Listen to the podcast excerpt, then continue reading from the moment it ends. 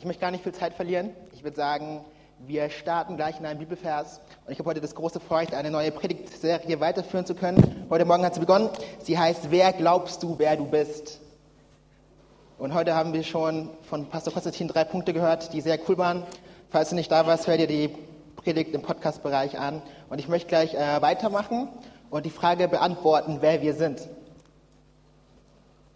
Mal gucken, was ihr in 35 Minuten sagt, wer ihr seid.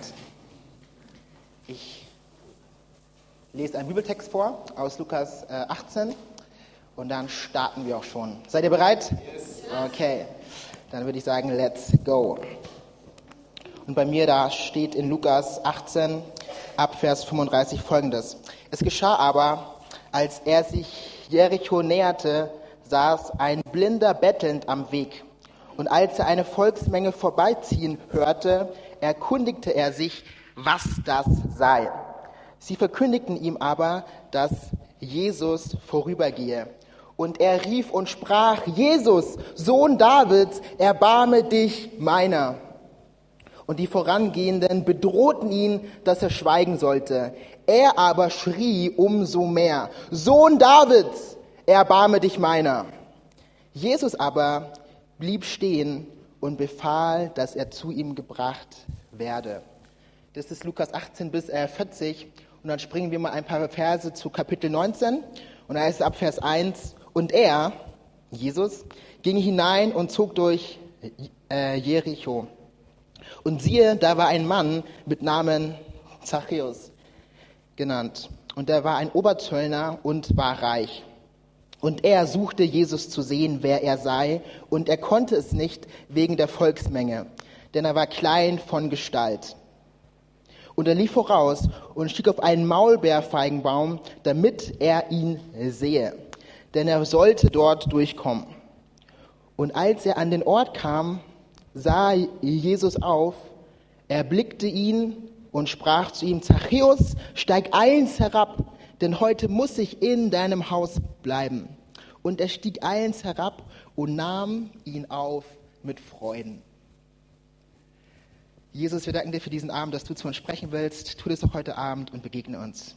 Amen. Amen. Begeisternd. Wir hatten die vergangenen Wochen eine Predigtserie, die hieß äh, Meine Kirche und ich fand die total cool und ich musste so im Laufe der Wochen daran denken, dass ich eigentlich Kirche und Gemeinde total cool finde und ich glaube, das liegt zu einem großen Teil an meinem Vater. Auch ich habe einen Vater, Hättet ihr bestimmt nicht gedacht, aber es ist so.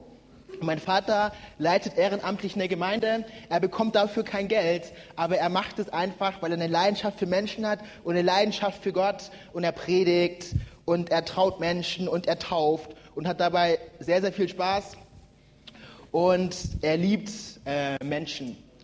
Und also er leitet eine Gemeinde in Erlangen, das ist eine typische Studentenstadt. Und es ist oft so, dass Studenten nach Erlangen ziehen und dann für eine Zeit lang in der Gemeinde sind und dann nach zwei, drei Jahren wieder die Gemeinde verlassen, weil sie irgendwo anders eine Stelle gefunden haben.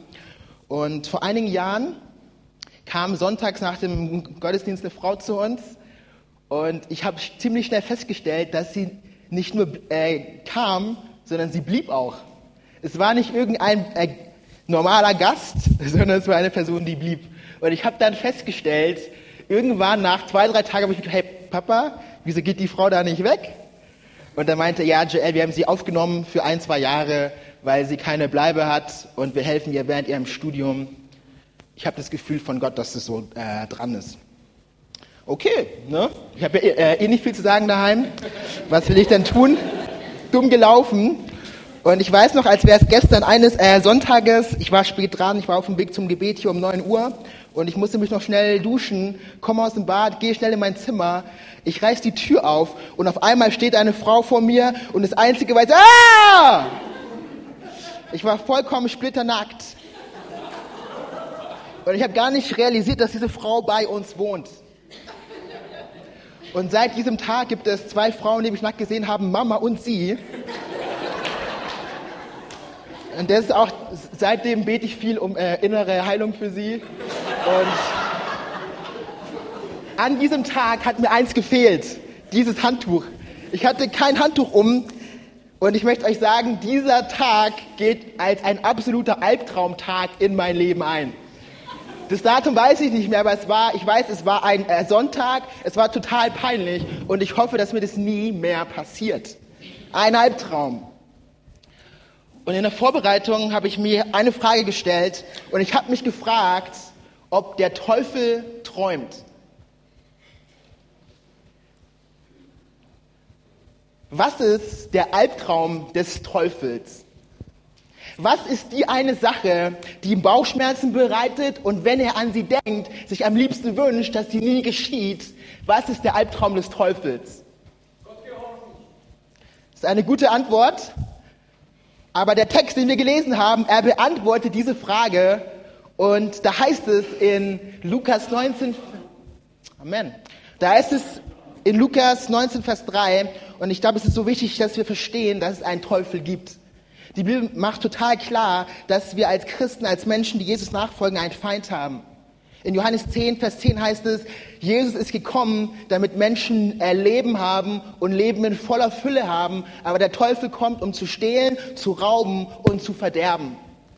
Der Teufel ist real. Was ist sein Albtraum?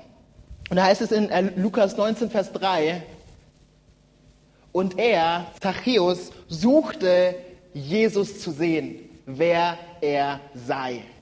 Und hier ist der Albtraum des Teufels, Punkt. Der Teufel hasst es, wenn Menschen zu Gott kommen und ihn sehen wollen. Der Teufel hasst es, wenn Menschen anfangen zu beten. Der Teufel sieht es nicht gerne, wenn du Jesus sehen willst. Dein Gebet ist sein Albtraum. Der Teufel hasst es. Wenn wir durch die Bibel gehen, dann sehen wir das an so vielen Stellen. Ich denke zum Beispiel an Apostelgeschichte 16. Da heißt es von ähm, Paulus, dass er auf dem Weg zur Gebetsstätte ging und auf einmal, plötzlich, taucht eine Frau auf, Klammer auf, Drama, Klammer zu. Und es sollte wirklich zu äh, Drama kommen, weil diese Frau hat es nicht gut mit den beiden gemeint. Das Ergebnis war, dass beide im Gefängnis erlanden und ausgepeitscht werden. Wieso? Sie waren auf dem Weg zum Gebet. Der Teufel hasst Gebet. Aber nicht nur das, auch die Stelle, die wir aus Lukas 18 gelesen haben. Bartimäus schreit zu Jesus, erbarme dich meiner, erbarme dich meiner. Und die Menschen um ihn herum haben nur eines im Sinn, Bartimäus zum Schweigen zu bringen und zu sagen, hey, pst, Wieso? Der Teufel hasst Gebet und er möchte mit allen Mitteln, mit aller Kraft, die er hat, dich davon abhalten, dass du dich Gott im Gebet nahst. Denn er weiß, Gebet ist kraftvoll. Gebet macht den Unterschied. Es gibt im Alten Testament eine Person, der man versucht hat, etwas Böses nachzusagen, aber in Daniel 6, Vers 5 heißt es, dass man Daniel nichts nachsagen konnte. Dieser Typ hat reingelebt vor Menschen und vor Gott, aber es gibt eine Sache, die man ihm ankreiden konnte, es war sein Gebet. Es war die einzige Sache, die ihn Schwierigkeiten eingebracht hat und die dazu geführt hat, dass Daniel in die Löwengrube kam. Sein Gebet. Wieso? Gebet ist der Albtraum des Teufels. Gebet ist so kraftvoll. Denn Gebet erschließt die Ressourcen des äh, äh, Himmels und bringt sie auf diese Welt und setzt sie frei. Und der Teufel weiß das. Und deswegen hat er Angst davor, dass Christen anfangen zu beten und zu Gott zu kommen. Dein Gebet ist Gottes Traum, aber zugleich auch der Albtraum des Teufels. Der Teufel hasst es, wenn du betest. In der Bibel gibt es 7959 Ver Ver Verheißungen, Zusagen, Zusprüche, die Gott dir macht. 7959, fast 8000 Stück. Das ist erstaunlich. Und 1004 davon, also circa jede achte, behandelt Gebet. Jede achte Zusage Gottes hat mit Gebet zu tun. Das heißt, wenn du jeden Tag eine dieser Verheißungen nimmst, bräuchtest du drei äh, Jahre, um durchzukommen. Drei Jahre nur für die Gebetsverheißungen. Der Teufel weiß, dass dein Gebet kraftvoll ist. Ich möchte sagen, dein Gebet ist der Albtraum des Teufels, aber zugleich Gottes Traum. Denn dein Gebet bringt Gottes Kraft auf diese Welt. Es ist die Verbindung vom Himmel auf diese Welt. Dein Gebet ist Gottes Traum, aber zugleich der Albtraum des Teufels.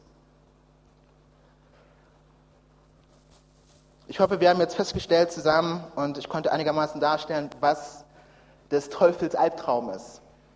Aber wenn wir das jetzt äh, wissen, stellt sich auch die Frage, was ist sein Ziel? Wenn wir wissen, was ihm Angst macht und was er unter allen Umständen verhindern will, dann macht es doch auch Sinn zu fragen, okay, hey, was ist sein Ziel? Was möchte er mit allen Umständen erreichen in deinem Leben, in meinem Leben? Und es gibt ein Zitat, das ich vor einiger Zeit gelesen habe, das mich äh, richtig fesselt und nicht mehr loslässt. Und ich dachte mir, heute Abend bin ich so nett und teile es mit euch. Ne? Und äh, Samuel Chadwick, einer der größten Gottesmänner des vergangenen Jahrhunderts, lehrte, dass es Satans höchstes Ziel ist, unser Gebetsleben zu zerstören.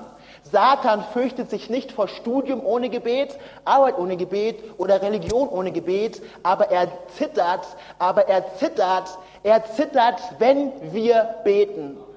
Wenn Chadwick recht hat und viele andere große Gottesmänner haben ähnliches gesagt, haben wir ein Problem. Wow, dieser äh, letzte Satz ist krass, oder? Und ich weiß nicht, wie es euch geht, aber ich stelle in meinem Leben immer wieder fest, Gebet ist ein äh, großer Kampf. Und ich muss mich immer wieder dazu selber motivieren und aufraffen, zu beten und mir Zeit fürs Gebet zu nehmen. Und ich hoffe, es, er, es erschreckt euch nicht, auch wenn ich vorhabe, Pastor zu werden und ich gerade Theologie studiere. Es gibt auch in meinem Leben Tage, wo ich nicht bete. Ihr könnt die Steine wieder fallen äh, lassen, tut mir schon leid. Es gibt auch in meinem Leben Tage, an denen ich es nicht schaffe, mir Zeit zu nehmen für Gott. Wieso? Mir ist sehr wohl bewusst, dass mein Gebet des Teufels Albtraum ist. Und an äh, solchen Tagen, die total besch beschäftigt sind, wo Menschen viel von mir wollen und wo es viel zu tun gibt und ich es nicht schaffe, mir Zeit für Gott zu nehmen, dann ermutigt mich immer wieder die Bibel. Weil ich merke, es geht nicht nur mir so sondern es ging auch schon Menschen vor 2000 Jahren so. Und wenn wir nochmal zu Lukas äh, 19 gehen, da ist es äh, in Vers 3, dass Zachäus Jesus sehen wollte, aber er konnte es nicht wegen der Volksmenge. Und wenn ich mein Leben anschaue, dann geht es mir genauso wie ihm.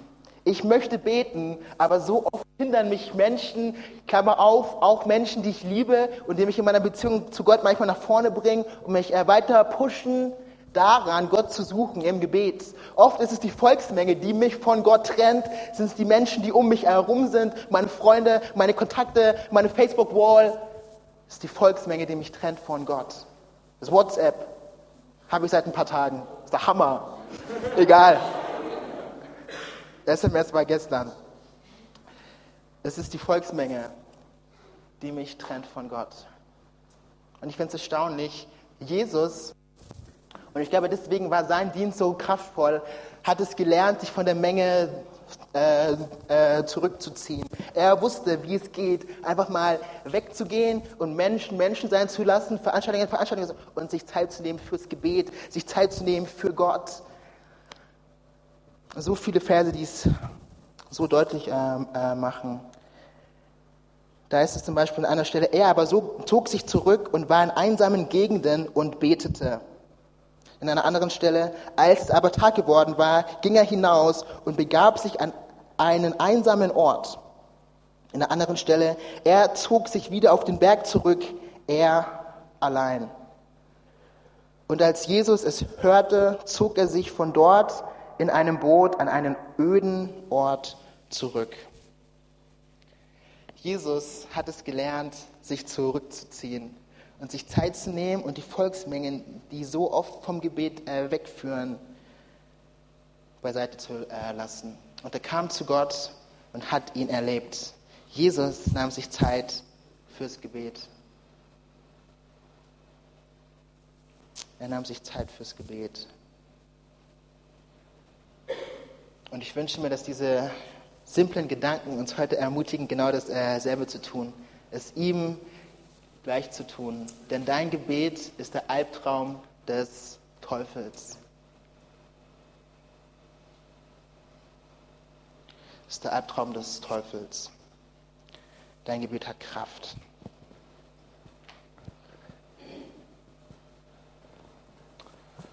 In 2. Korinther 2, Vers 11, und diese Stelle liebe ich schon seit Jahren, da heißt es, ich lese vor, denn wir kennen die Absichten des Satans nur zu genau, wie er uns zu Fall bringen will. Aber das soll ihm nicht gelingen. Und ich möchte aus dieser Aussage, die Paulus an die Gemeinde in Korinth macht, eine Frage stellen an uns heute Abend. Kennen wir die Absichten des Satans? Wissen wir wirklich, was sein Ziel ist in unserem Leben?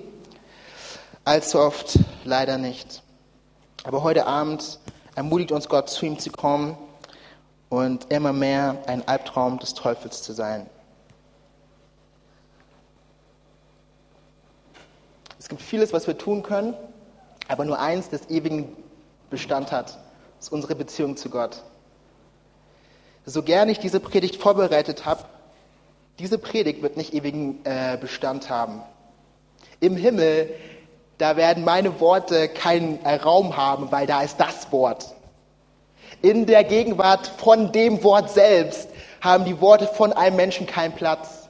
Aber mit eins bleibt und eins hat Bestand. Es ist seine Gegenwart und sie können wir heute erleben an diesem Tag, in der kommenden äh, Woche, Tag für Tag im Gebet. Gott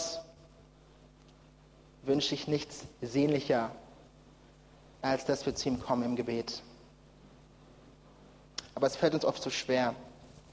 Und ich habe ich lese gerade ein Buch, das heißt äh, Weltbewegend von John Piper. Und in diesem Buch ähm, gibt es ein Kapitel, das sich um Gebet dreht. Und da schreibt John Piper Folgendes. Und es hat mir total geholfen, diese Spannung zu verstehen. Hey, wieso fällt es mir so schwer zu beten? Wieso? Hm, okay. John Piper sagt, das Leben ist ein Krieg. Nicht nur ein Krieg, aber immer auch ein Krieg. Und unsere Schwäche im Gebet geht zu einem großen Teil darauf zurück, dass wir diese Tatsache vergessen haben. Wow. Das Leben ist ein Krieg.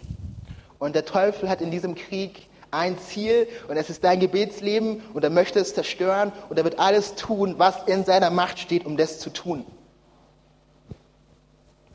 Jetzt habe ich Teufel gesprochen, jetzt äh, reicht es auch äh, wieder.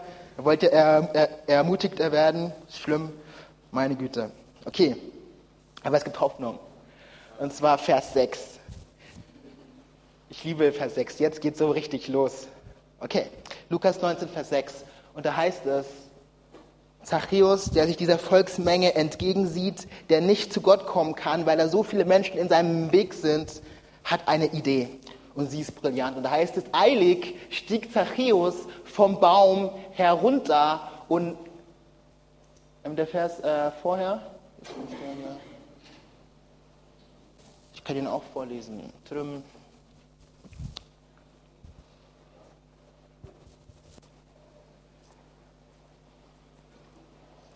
Ja. Und da heißt es in Vers 4, und Zachäus lief voraus, stieg auf einen Maulbeerpferd Baum, er ihn sehe. Das ist krass. Zachäus sieht eine riesige Traube von äh, Menschen vor sich. Sein Ziel, Jesus hinter dieser Menge. Und er hat eine Idee, hey, da ist ein Baum, auf diesen Baum werde ich steigen. Wieso? Ich möchte Jesus sehen. Erstaunlich. Vor allem, wenn du weißt, dass ein Maulbeerfeigenbaum 10 bis 15 Meter hoch ist. Dieser Mann hat in Vers 4 sein Leben riskiert, einzig um allein, um eine Sache zu sehen, Jesus. Wieso um alles in der Welt riskiert Zachäus sein Leben? Wieso steigt dieser Mann, und die Bibel sagt uns, dass dieser Mann reich war, sehr reich, auf einen Baum, der 10 bis 15 Meter hoch ist? Wieso? Und ich glaube, Zachäus hat eins verstanden. Er hat verstanden, worum es beim Jesus sehen, beim Beten wirklich geht. Und ich liebe es, dass wir in Vers 5 lesen, dass Jesus ihm sagt, Zachäus, steig von deinem Baum, ich muss heute in dein Haus kommen und dein Gast sein. Ich muss mit dir zu Tisch sitzen. Und genau darum geht es beim Gebet. Es geht nicht darum, dass du Gott all deine Probleme vorschweilst und Gott die, Klammer auf, Gott eh schon kennt, Klammer zu, sondern es geht darum, dass der Schöpfer des Universums, der Schöpfer von Himmel und Erde, dich an seinen Tisch einlädt, der reich gedeckt ist, der die Fülle bereithält. Gott lädt dich ein an seinen Tisch. Zachäus steigt auf einen Baum und Jesus kommt zu ihm und er lädt sich selbst ein an seinen Tisch. Er lädt ihn ein. Und genau darum geht es beim Gebet vor einigen Jahren, ich glaube es war 2011, das Jahr war vorbei und ich habe viel über das Jahr nachgedacht. Ich habe viel Cooles mit äh, Gott erlebt, Dinge sind vorangegangen, äh, aber innerlich habe ich gewusst, ich habe nicht das Maximum erlebt, was Gott für mich gehabt hat. Und Gott hat mir ziemlich deutlich aufgezeigt anhand vom Psalm 23, Vers 5, Joel, ich hätte mehr für dich. Und da heißt es, du bereitest vor mir einen Tisch im Angesicht meiner Feinde. Und Gott sprach ganz deutlich, hey Joel, der Tisch war bereit. Alles war bereit, aber du hast gefehlt. Und auch heute Abend gibt es einen Tisch. Und ich möchte sagen, dieser Tisch ist nichts im Vergleich zu diesem Tisch hier. Der Tisch, den Gott für dich gedeckt hat, er ist herrlich, er ist wunderbar, er beinhaltet Dinge, die dein Leben für immer verändern können. Der Tisch des Herrn ist reich gedeckt für dich. Und ich habe an diesem Tag eine Entscheidung getroffen, hey Joel, ich möchte das nicht noch einmal am Ende von einem Jahr hören, sondern ich möchte an den Tisch des Herrn kommen. Ich möchte das ergreifen, was Gott für mich hat. Denn sein Tisch ist reich gedeckt für mich. Und dasselbe gilt auch für dich. Gottes Tisch ist reich gedeckt für dich. Und was er für dich hat, ist nicht in Worte zu fassen. Ich finde es erstaunlich. Zachäus riskiert sein Erleben, steigt auf einen Baum, um Jesus zu sehen, weil er eins gewusst hat, beim äh, Jesus sehen, beim Gebet geht es darum, Gemeinschaft zu haben mit Gott, an seinen Tisch zu kommen und das zu empfangen, was er für dich hat. Darum geht es beim Gebet. Wir kommen an den, Tisch, an den Tisch des Herrn, an den Tisch, an dem wir all das empfangen, was wir brauchen. Und immer, wenn ich merke, dass mein Gebetsleben äh, einschläft und dass es mir schwerfällt zu beten, dann stelle ich mir vor, wie ich an den Tisch Gottes komme, wie ich an den Ort komme, wo ich alles brauche, was ich empfange, um der Mann zu sein, der ich sein soll. Ich möchte sagen, auch dein Tisch ist reich gedeckt.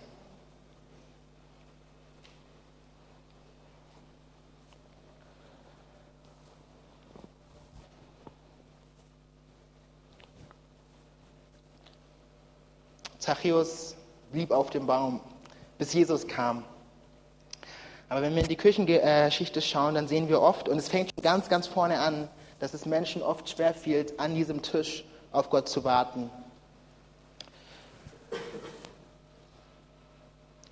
Wir lesen zum Beispiel in 1. Korinther 15, dass äh, äh, Jesus als der auferstandene Herr 500 Menschen begegnet ist. 500. Das ist unglaublich, 500 äh, Menschen. Aber zu äh, Pfingsten, wenige Tage später, sind genau 10. Zehn Tage später, dann äh, lesen wir, dass es nur noch 120 sind. Aus 500 wurden 120. Das heißt, 380 Menschen haben nicht die Erfüllung zu Pfingsten erfahren, die sie eigentlich hätten erfahren sollen. Sie haben es an diesem Tisch, an den Gott anscheinend nicht zu kommen schien, nicht länger ausgehalten. Und ich glaube, es gibt einen Grund, und die Bibel berichtet uns diesen Grund in Apostelgeschichte 1, Vers äh, 7.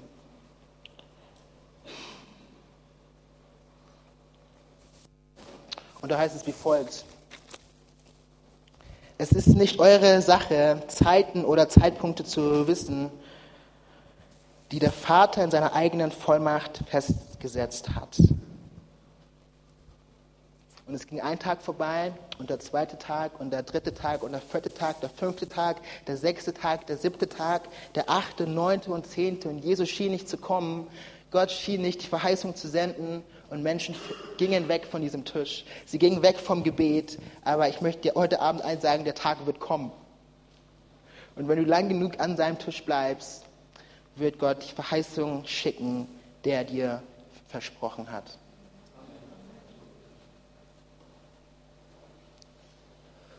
Ich möchte eins sagen, das, was Gott tun will, ist großartig. Aber es gibt eine Person, und das ist der Teufel, die nicht will, dass es geschieht. Und das, was Gott tun will in dieser Welt, es hat immer mit äh, Menschen zu tun. In Ezekiel 32, 22, Vers 30, da heißt es, ich suchte überall nach einer Person, die in den Riss treten äh, würde, aber ich fand keinen. Das sind für mich die traurigsten Worte des gesamten Alten äh, Testaments. Aber heute Abend bin ich guter Dinge, dass Menschen in Nürnberg sich bereit erklären, an den Tisch Gottes zu kommen, Gemeinschaft zu haben mit ihrem Schöpfer und immer mehr ein Albtraum des Teufels zu sein. Weil darum geht's.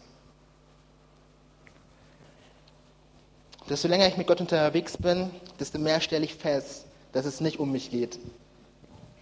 Ich glaube zutiefst, dass Gott äh, Menschen braucht, um seinen Plan auf dieser Welt zu vervollständigen, habe ich gerade gesagt. Aber ich weiß eins, ich kann Gottes Plan nicht stoppen, aber ich kann ihn sehr wohl verpassen.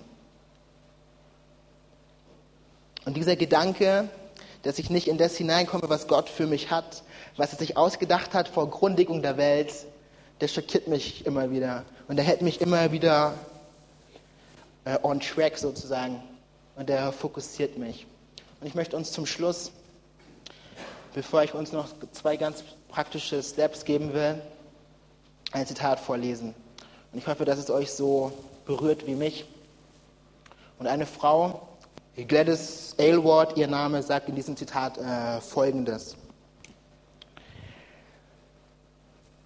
Ich war nicht Gottes erste Wahl für das, was ich in China getan habe. Wovon spricht diese Frau? Sie hat unglaublich viele Waisenhäuser äh, aufgebaut, hat Kinder beherbergt und ihnen eine Zukunft äh, gegeben und war Teil von dem, was Gott in äh, China getan hat. Ich weiß nicht, wer es war, es muss ein Mann gewesen sein. Vielleicht starb er, äh, unwillig zu gehen. Und Gott schaute herunter auf diese Welt und sah mich. Und Gott sagte, nehmen wir sie. Sie ist bereit. Sie ist bereit. Und wie bete ich, dass auch wir heute bereit sind, an den Tisch des Herrn zu kommen. Das ist der Ort, an dem große Veränderung stattfinden kann. Amen. Amen. Und ich möchte schließen mit zwei Punkten. Die sind ganz kurz und es sind eigentlich zwei Fragen. Und ich glaube, wenn du diese zwei Fragen für dich beantwortest, dann kann es dein Gebetsleben auf ein komplett neues Level bringen. Und die erste Frage, die ich dir stellen will, und beide Fragen habe ich aus Markus 1, Vers 35, äh, ist, wann betest du? Denn ich glaube, wenn du diese zwei Fragen nicht beantwortest, wirst du nie anfangen zu beten. Die erste Frage ist, wann? Wann betest du? Und wir lesen in Markus 1, Vers 35, und früh morgens, Klammer auf, ich hasse diesen Vers. Äh, aber er steht in der Bibel und deswegen halte ich mich daran. Ich teile mein Herz heute Abend mit euch. Das ist wirklich so. Und früh morgens, als es noch sehr dunkel war, stand er auf und ging hinaus und ging fort an einen einsamen Ort und betete dort. Und vielleicht ist es für dich äh, morgens um äh, 6 Uhr, vielleicht ist es um äh, 19 Uhr, aber ich glaube, es ist so wichtig, dass du eine Zeit hast. Wann betest du? Aber nicht nur das. Ich glaube, wenn das noch zusammenkommt mit einer zweiten Komponente, und zwar äh, einem Ort, dann kann aus einem Wollen auch ein Tun werden. Und wir lesen weiter in Markus 1, Vers 35. Frühmorgens, Klammer auf, ich mag es äh, äh, immer noch nicht, Klammer zu, als es noch sehr dunkel war, stand er auf und ging hinaus fort an einen einsamen Ort, an einen einsamen Ort und betete dort. Wow. Und Simon und die, die mit ihm waren, eilten ihm nach und sie fanden ihn und sagten zu ihm, alle suchen dich. Jesus scheint einen festen Ort des Gebets gehabt zu haben, weil sonst hätte ihn Petrus nicht finden können. Ich möchte dich heute Abend eins fragen, wo betest du? Vielleicht ist es bei dir die Abstellkammer, vielleicht ist es dein Badezimmer, vielleicht betest du sogar morgens im Bad. Aber die Frage musst du für dich beantworten. Die Frage ist, wo betest du? Und ich glaube, wenn du diese zwei Fragen für dich beantworten kannst, wann und wo, und verstehst, dass du ein Albtraum des Teufels sein sollst durch dein Gebet und Gott dich an seinen Tisch ruft und viel Großartiges für dich hat, kannst du eine großartige Frau und ein großartiger Mann des Gebets sein. Und das wünsche ich uns von ganzem Herzen. Amen. Amen.